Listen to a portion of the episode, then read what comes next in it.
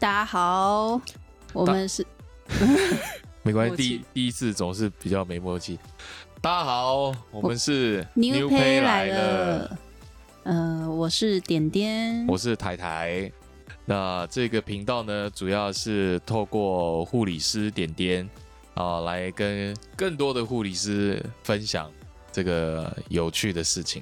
对，因为现在新闻上其实蛮常看到说，呃，护理人员短缺。然后虽然说一般民众可以从电视上或是影片去接收到护理人员很忙很累的资讯，但其实就没办法更详细的了解内容，所以就想透过这个节目 podcast 跟大家聊聊临床上的大小事，这样。那也怕这个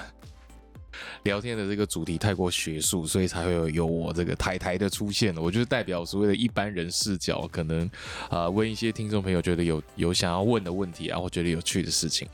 对，所以就想让就是不管想要踏入医疗环境，或是想了解医护人员的一般民众，更能了解就是医疗到底是怎么一回事这样子。而且我觉得也可以透过这个节目，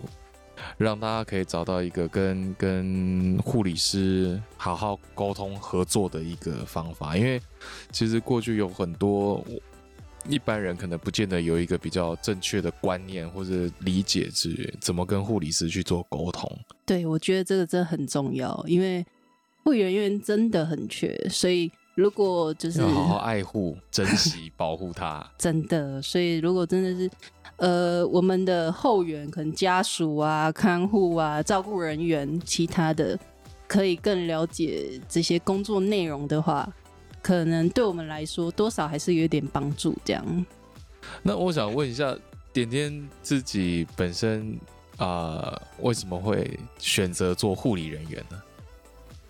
我其实当护理人员也算是是误打误撞啦，就可能小时候不爱读书。其实护理人员有有说过一个，就是哦，就是小时候不爱读书，数学不好，所以才来当护理人员的。我觉得怎么会？如果护理人员数学不好，我就很紧张啊。如果那个点滴或是那个药给错，那不就很麻烦吗？但现在其实就是药药的剂量都是药局算好给你的，你其实也没有说有多大的机会去计算这一些。我觉得这蛮出乎意料之外，因为当然，大概几年前流行的话叫做“小时候不读书，长大是当记者” 我我很难理解为什么不读书、不爱读书会会当护理人员，因为我觉得跟医疗有关的一切，那跟人人命攸关人命哎、对啊，这个如果你没有细心，然后你你可能基本这个呃专业知识没有好好的一个培养的话，那我们怎么敢把自己的宝贵的生命交付给你们？哦，那我只能说现在可能太缺人了，然后医疗也越来越人性化，所以可能会避免掉很多就是会用到数学这件事的东西。这样，所以你你你小时候说不喜欢念书，然后是你自己决定说，那所以你要去当护理人员吗？还是有有谁跟你讲过说，哎，护理人员是一个好的选择，然后让你才会往护理这个方向前进？其实一开始没有想说哦要当护理人员，因为其实就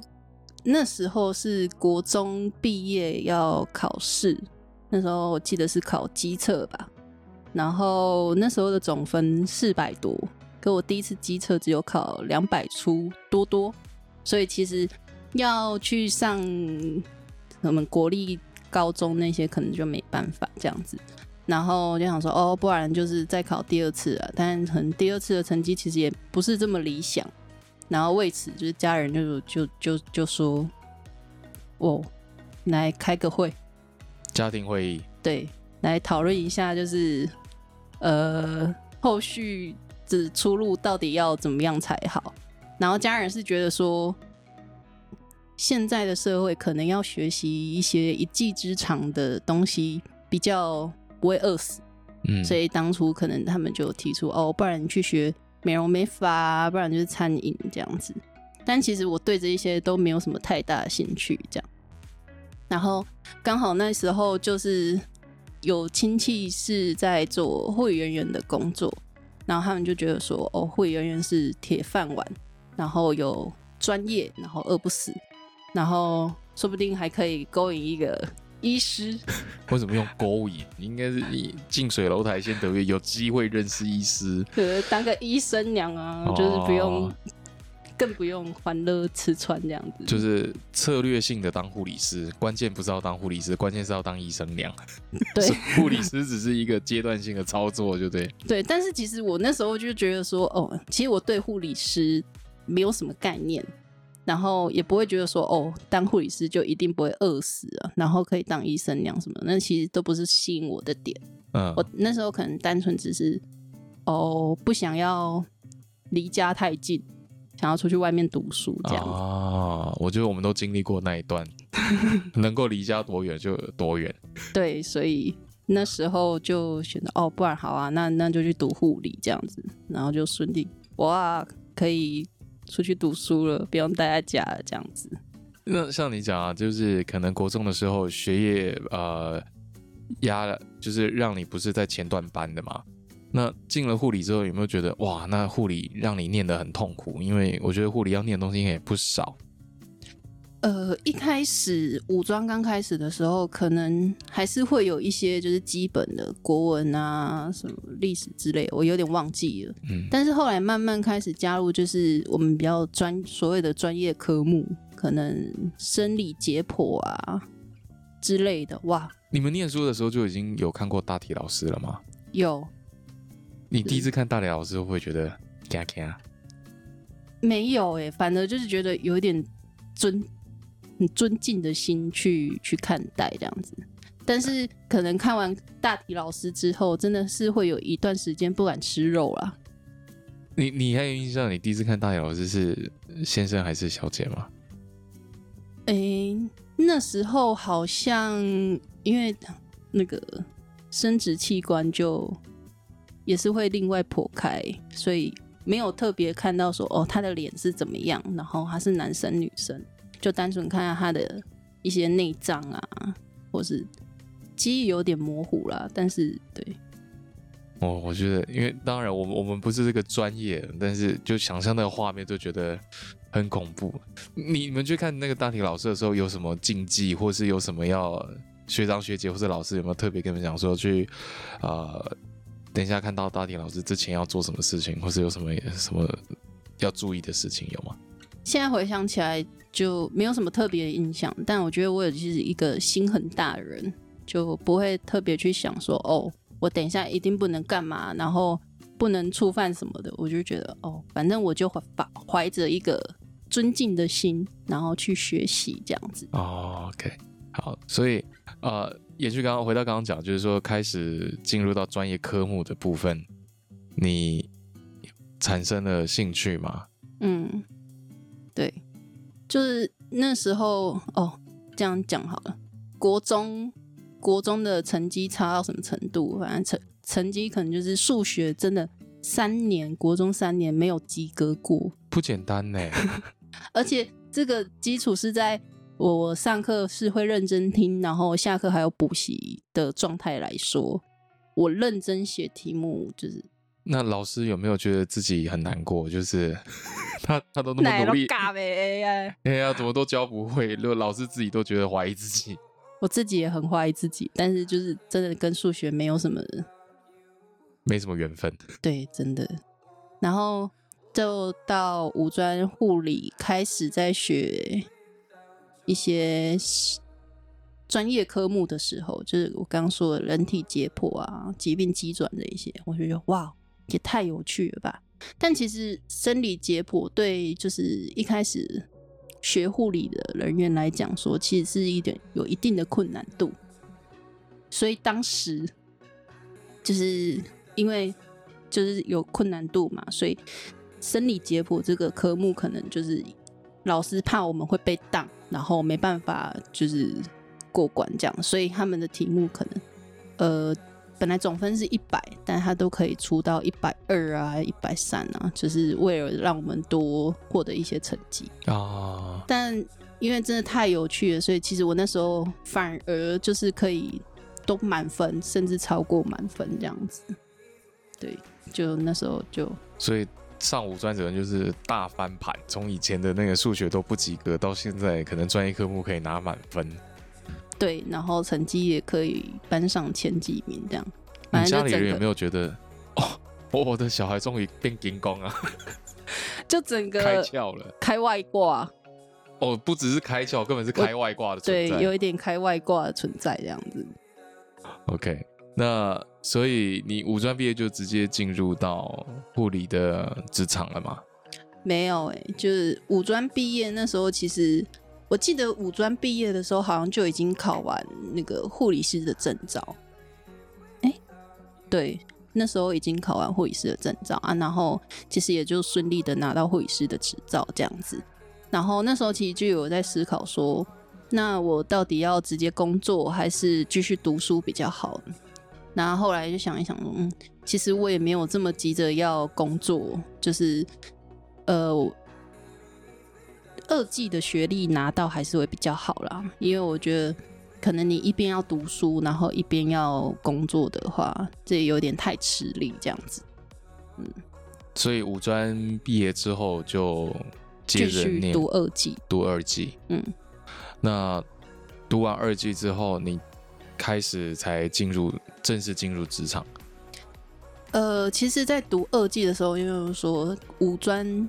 的那些专业科目，其实底子打的还蛮好的，所以二技相对来说，二技的东西就是那一些东西的再稍微延伸一点点，所以其实对我来说难度好像也没有就是提高太多，所以就变成说，哦，我读二技的时候，其实有很多空闲的时间，嗯，然后呃，上学期上完之后，下学期我就看到哇，好多就是同学开始都在打工。我想说，哦，闲着也没事，那我也来打工好了。所以我那时候就边找说，哦，有什么可以工作的场合？大多人是就选什么诊所啊，然后，可我那时候就想，诊所感觉没什么有趣的地方，所以那时候就刚好看到哦，有医院在在争那个 part time，就是大医院，不算是大医院啊，但至少就是比诊所大。对，就是哦医院这样子，不是诊所，所以我那时候就去应征了，这样。所以那时候，呃，part time 进去的话，其实跟一般的护理人员来说，其实还是有落差，因为 part time 其实就是做做一些杂事啊，量血压、铺床、量血糖之类的，真正的完整的 care 一个病人就比较少。但其实相对来说，还是会比诊所来更多接触，就是医院的东西这样子。嗯我觉得这样子可能也比较不会有那么有压力，就是可能呃从比较没有呃要照顾病人那么有压力的事情开始做起，因为就像讲可能啊、打工嘛，就是先从一些呃帮帮忙一些可能真的医疗以外的一些事情，对而且我觉得好处是在于说，虽然你只是做一些这些杂事，但是你可以更能贴近说，哦哦，原来临床的护理师真的要做的事情这么多，然后我们只是帮忙一些鸡毛蒜皮的事这样子而已。对，那你你到了二季的时候，你开始对于要当护理师这件事情开始有有概念了嘛？我意思就是说，毕竟念书是念书嘛，就像你讲的，等到进到职场之后，有没有一个冲击，就是啊，怎么跟自己想的好像有点落差？有，我跟你说差很多。就是其实我们在读书的时候是会去实习的，嗯，实习的时候，就像我讲的，就跟 part time 的感觉是还蛮像的。你可以去帮忙做一些杂事，换换药、量量血压那一些杂事。但是如果真的是像真的进入职场，你要完整的 care 一个病人，那等级是完全不一样的。会不会一开始就是他们为了要确保这些学妹不会被吓跑，所以实习的时候他们都对你很 nice？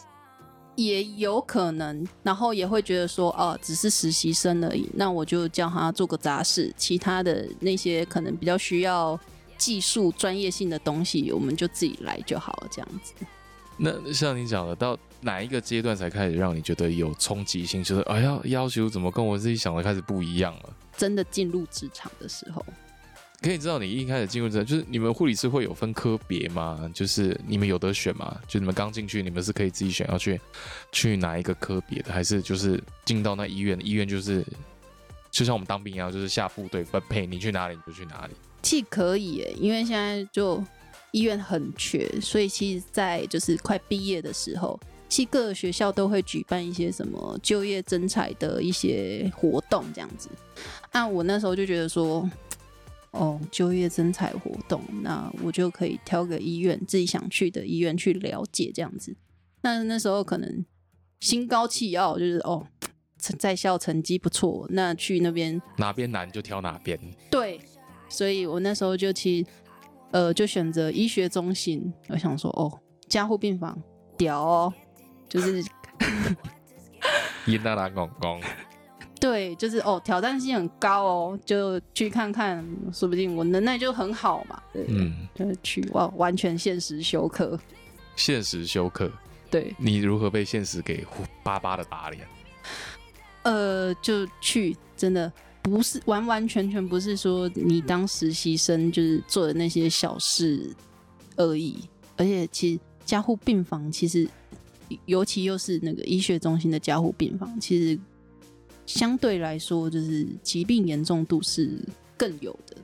所以他这没办法去让你就是你的动作慢慢的，然后慢慢学习，没办法就是一直快快快急急急这样子，所以。那时候哦，因为才刚进去嘛，你有很多就是那种医学术语缩写那一些没办法，就是一个 order 你要看个十几分钟，然后要去翻译什么的。那学姐在旁边不会忍住，就是不会在旁边扒压起来，压起来直接扒你的头，是不至于扒头了，但是你就可以看到哦，后母来了，后母来了，对。后母脸在旁边盯着你看，你好啊，你要再看多久？你慢慢看呢。你完蛋了，你反正反正因为是加护病房了，所以他们其实也没办法，就是哦，就慢慢的教你这样子。所以他们到后来就是就会自己做。然后因为加护病房其实是一个讲求团队精神的一个地方，其实不管是加护病房还是哪里啊，但是其实加护病房更有那种团队精神合作的一个地方，这样子。对，所以那时候其实。进去没多久，可能一个礼拜，哇，压力就大到不行了。可能想说不行，反正我已经读完护理七年了，怎么可以就是跟念跟医师的培养历程其实一样长哎。对啊，跟医学院念七年，对，二技又两年这样哦，七年我才一个礼拜，我觉得不能认认输这样，所以就想说哦，那就继续。但其实再再过个一个月吧。那时候我就觉得哇不行，完全吃不下睡不着，然后头发大把大把掉这样子。对，然后那时候我就跟就想说哦算了，我不能在这边撑，我应该要去跟阿长讲一下，就嗯，可能我没办法去胜任这个职位，嗯，看你可不可以就是离职这样，反正我还还在试用期嘛。但好死不死，我那时候就刚好遇到就是医院评鉴。阿长也没空屌我，所以那时候他说：“哦，好，那那那再看看看可不可以帮我调调单位还是什么的，因为缺人嘛，他总不能说哦，你一开始进来，然后因为适应不良就放你走，很少啦。对，所以那时候我就说：哦，那再继续留看看，然后等等之后看哪边有空缺就让你过去这样子。啊，也刚好就是其实有其他的同学在别的病房单位，所以。我就等过完评鉴，然后就有再跟阿桑再次就是对话会谈，就说哦好，不然就让我调调去那个一般单位。那那你从进去，因为你说第一份工作是医学中心的急诊室，不是急，不是急诊室啊，那个加护病房。对，加护病。那那个加护病房，然后到你你调单位，大概中间经历了多久？你这个震撼教育经历了多久？大概三快三个月。所以其实就是你调完单位之后，你没有多少时间去去适应，说，呃，我要，我我就快要过适应期了吧。所以就是那时候其实也没有多少时间去考虑说，啊，我到底要不要留？因为过适应期其实就是算是签约的部分了。对，所以就头过身就过啊，你就好不容易已经撑完这种高压的三个月了。但其实一般病房也没有说就是真的这么好好过啦，因为医学中心的一般病房可能会也是有一定的疾病严重度，加上我的科别来说，就是因为我是内科病房的护理师，然后因为内科病房其实一般的那种慢性病还挺多的，所以其实照顾起来也是蛮辛苦的，没有想象中这么容易这样子。那过了那三个月之后，有没有比较适应了？没有、欸，其实过了三个月之后，可能心理压力没这么大，至少吃得下饭这样子。头发比较不会掉那么多。对，但那时候哇，就是那个三个月可能掉了有八公斤有哦，所以我其实很能体体会到，就是现在很多新进人员说啊，就是压力太大，吃不下、睡不着怎么样的，哇，完全能够体会到。如果人生可以再来一次，你还会再选择护理师吗？如果我知道这么苦，我应该是没有不会再想要再做护理师啊。所以，呃，会不会其实很多护理师都会选择护理这条路，都是不知道这么苦，对？有，我觉得有。你在吸我啊？然后就像你讲的，你你不管是五年还是七年的一个那么长时间的养成，然后一进到职场，就像你讲的，来个震撼教育，不管去到任何的一个科别，然后又想说啊，可是我前面都花那么多时间念了，然后如果我一进来，就像你讲的，第一个礼拜就已经快要撑不住了，如果又离开的话，那等等于不是前面几年都打水漂都没用了。对，就是会有现实休克的一些反应，但是我觉得现在来说，就是你读护理也不一定一定要进去医院，这是可能我个人的一个倔气犟气，嗯我就觉得不行。我都在读书的时候都读得好好的，成绩也算是不错，怎么可能我会没办法去做这件事呢？但你会不会？我建议就是，呃，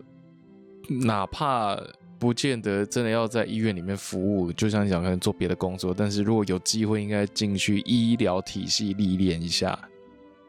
如果是我的话，我觉得要诶、因为那些就是一开始真的会比较辛苦，但是可能撑过，我个人是大概半年到一年左右开始上手之后，就有比较好了。然后虽然还是会觉得啊，护理真的好累哦，临床真的好累，好想离职哦。但是这这个想法其实是啊，我在内科病房待了六年，这个想法是这六年没有间断过的，但是还是撑得下来啦。后来就其实就比较顺手，其实工作来讲就是可能哦发生什么事，然后怎么处理那些就比较好上手这样子。嗯，就我觉得要，因为你会就是因为在医学中心里面，就应该是说临床啦，临床历练过，你会更有一些基本的概念说。哦，疾病会怎么发展？疾病要怎么预防？这些概念会更有。而且在医疗场域里面，那种压迫性、那种急迫感，这个是在念书的时候或者在其他的场合是没有办法去体会的。对，绝对不会有。就是一个人要顾很多床，然后可能大家还变着花样闹不一样的事情出来的时候，那种怎么样去面对这种事情，怎么去处理这种压力，这个我觉得应该也是一个蛮蛮有价值的一个对，所以我体验。我说就是，如果可以的话，就是要撑撑一阵子，看看可不可以，就是在医学中心啊，或者是临床待个一阵子，然后再转去外面的世界这样子。我觉得听起来总跟怎么感觉有点像我们男生在讨论要不要去考志愿役的感觉。但有一点哦、对，就是呃，你进到部队，不管是辛苦或是怎么样了，一千四年嘛，你那进去才有办法去体验到底当职业军人是什么样的一个状态。对对对，没错。OK，那我觉得第一集主要就是让大家知道，就是这个频道的一个主轴。甜甜有没有什么要跟我们特别分享的，在这一集？嗯，其实我我刚有说过，就是我在护理这个临床已经待了六年，但其实我现在也已就是是离离职待业状态，所以其实呃，临床是真的很忙很累，没错。那我也撑撑过六年，我就觉得说，好像是一个转折点。然后，我相信，我相信，其实很多护理，就像讲的，很多护理人员进去，就像你当初进去第一个礼拜就想离职，然后撑了那么长一段时间，我现在很多其他护理人员应该也一天到晚都在想同样一件事情，就是离职这件事情。对。然后你终于做了一个他们都很想做，但可能如果留在体系里面的看到你，会不会很羡慕？对，其实我也说，就是可能你一开始进去会有一段适应期，会想要离职嘛。然后，但是其实熟悉之后，你就觉得哦，可以下继续做下去。然后，其实大部分的护理人员就会觉得说，哈，反正。至少我的我的单位的同事们啊，挺多就是啊，反正我也不知道我要干嘛，那就继续做护理这个工作，继续待在临床这样子。但是我真的有感哦，就是现在的护理行业的越来越不友善哎，怎么说呢？因为现在就是是说呃，可能一年护理师毕业的有大概一万三千人左右，但是真正职业的。可能就没有这么多啦，这详细的数字可能要再查一下，这样子。对，然后其实为什么会想要突然就这样离职，是因为觉得说那些你没有突然啊，你从进去的一个礼拜就思考这件事情，你是慢了六年，不是，就是突然就是哦，我真的要离职喽，就是真的离职，做出这个决定。我觉得疫情多多少少也有关系啦，就是因为疫情嘛，医院受冲击的，我觉得是一定会的。然后因为疫情关系，其实护理人员就是离职的还蛮多的，加上就觉得说，哦，可能现在的那个顾客意识抬头，我花钱就是大爷，就是你得。我觉得这部分我有点不太能理解，就是我们去医院。不是要去享受，就是我们真的付了钱去医院，要的就是我们能够被妥善照顾，而不是去那边享受的。享受我应该去正常人是这样没错啊，但是其实还是我有一些刁民们，对，觉得我有时候看我都觉得护理是很辛苦，就遇到那种普龙宫的那种家属或是病患，然后猪队友啊，就你已经忙得要死了，他还给你捣乱这样。对啊。这个都一直都会有啦，但是就是这一些，然后其实一直在慢慢消磨我们的初衷，照顾病人的成就感，这其实都会被消磨掉这样子。然后加上就是说人力越来越吃紧，可能之前比较松，就呃应该是说疫情之之前啦，可能一个月会有七到八天，这算是正常吗？因为月休八天差不多正常。嗯嗯。但现在就会变成说，哦，月休只有六天。但这六天其实还要包含你花花班轮班的一些时差调整的时间，这样，所以正常来算起来的话，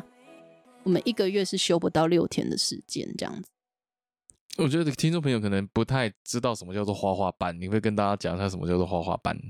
花花班的话，就像我们可能你今天是上大夜，好，大夜是早上大概八九点是下班时间这样子。然后隔天帮你排休假，就等于那一天就是早上才下班，但那天就休假。但隔天你要上白班，所以就等于说，其实你休假的时间是不到二十四小时的，你休假时间是拿来睡觉的。天哪，那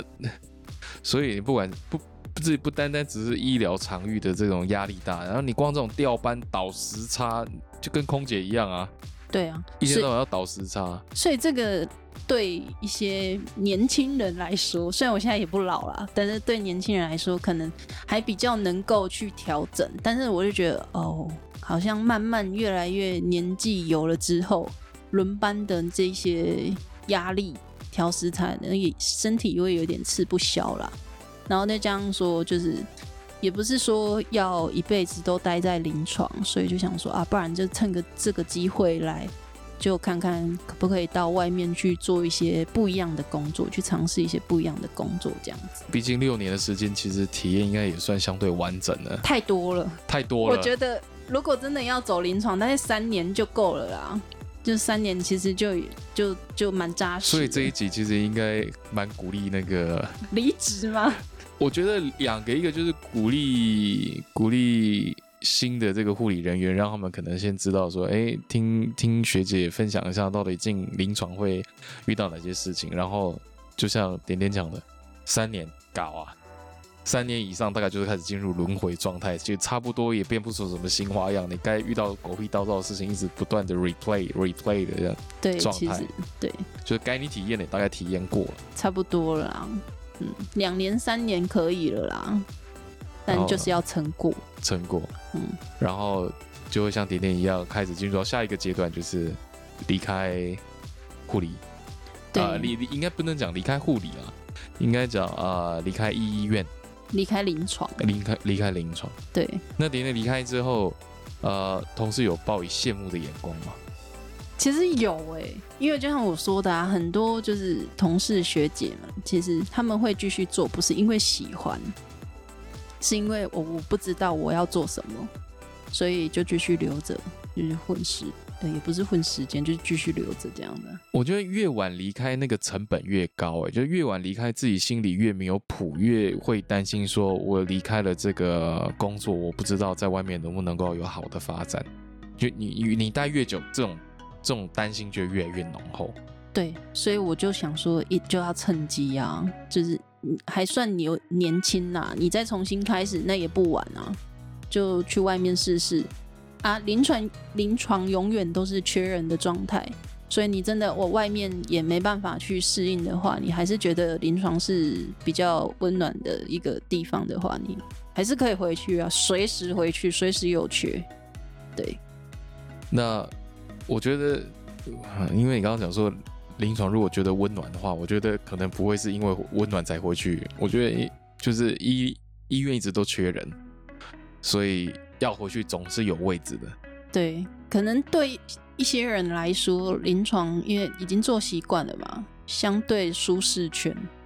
应该这么讲，不是？我觉得就是相对能够有把握知道那什么状态啊，就是哪怕里面会遇到一些普通工的人，都在意料之内嘛。对啊，对。但我相信护理师没有舒适圈的，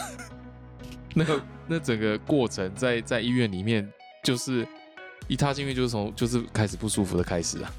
比较出来的啊，可能我现在已经奴习惯了，呃，就这这六年就是也这些压力承受也是奴习惯了，就是觉得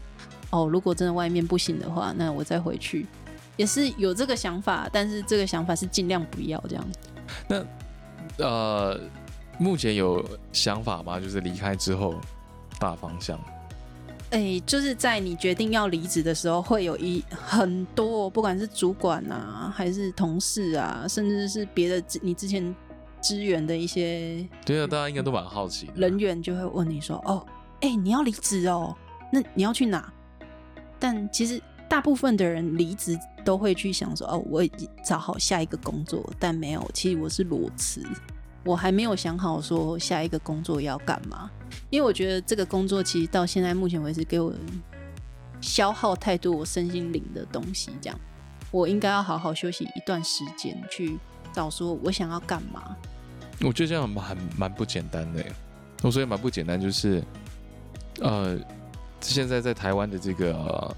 工作环境跟生活压力底下，其实很多人都抱有那种不确定感。我觉得倒也不会说呃离职之后。下一份工作没找到就会饿死，我觉得倒也不会，但是那种不安全感都促使人们要急着赶快做个决定，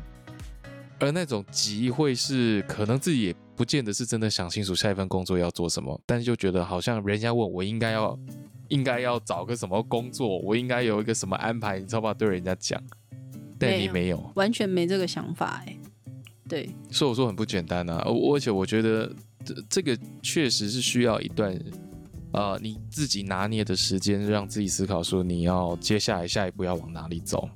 对，现在目前的想法就是哦，好好休息，去做一些就是在上班没办法做的事情，这样子。对，因为上班假很少嘛，你想要去哪里玩，你想要干嘛都很难。那如果我们不聊下一份呃工作要去哪里，那你有没有要想要跟大家分享你接下来要去哪里玩的？呃，接下来有在有一个想法是想要去打工换宿，因为就是想要去体验，因为我觉得打工换宿的过程中，你可能会遇到更多不一样的人事物，然后可能会听到不一样的故事，然后我就觉得这些故事可能都会让我有不一样的想法，去对未来做不一样的决定，这样，所以我就那时候就没有这么设限，说我一定要干嘛，对。听听起来就，我觉得如果我是护理人员，然后可能我是你以前的同事，然后听到说你要离开，然后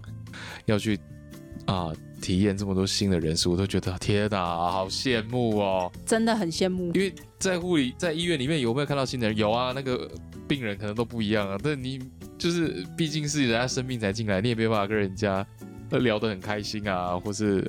什么之类的。对，那如果去打工换宿，然后可以看到形形色色，大家开开心心的，我觉得那个那个整体的状态是会跟医院里面完全不一样的。对，所以这是我很蛮期待想做的 to do list，这样。OK，好。那今天这个节目就到这里，这样。然后我想说，其实虽然上班很辛苦，但其实也还是有很多有趣的事情啦。但期待之后可以跟大家分享更多。对，今天是一个 opening 啊。对对啊，今天是一个呃另外一种旅程的开始。对，没错。对啊，因为其实，在在做这节目之前，我跟铁林一直在聊，就是呃护理师这个职业，它是很立体的，三百六十度的。那有太多可以以以护理师这个原型去发散，包含比如说你看到的这个工作场域啊，然后你看到护理师个人的生活圈啊，甚或是护理师家人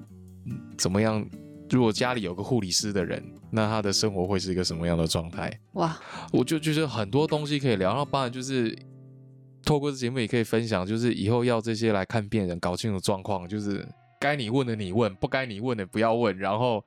不要在那边给小自以为，然后父亲是老大。很棒呢！如果大家都有你这种就是觉悟的话，对啊，所以我我觉得这个这个节目，我觉得期待的就是未来可以。透过这个平台去分享很多这些事情，对对，搞不好就是以后可以成为，就是以后那护理师，如果有人问护理师问题的时候，哦，你去听那个 New Pay 来的第几集，那个 大概就是这个样子。你有空你会去慢慢听，然后连那个基本卫教，可能以后跟那个患者说，你不要在白目哦，不要以为你自己什么都是哦，那个 QR code 扫一下，你等下回去一下这个自己听。哦，你要怎么跟这个护理人员好好的沟通？哦，期望哦，期望我们可以做到这个。对，就是求高取中嘛，就是至少有有这个意图。我觉得也是在这边让呃听众能够知道，就是说，哎，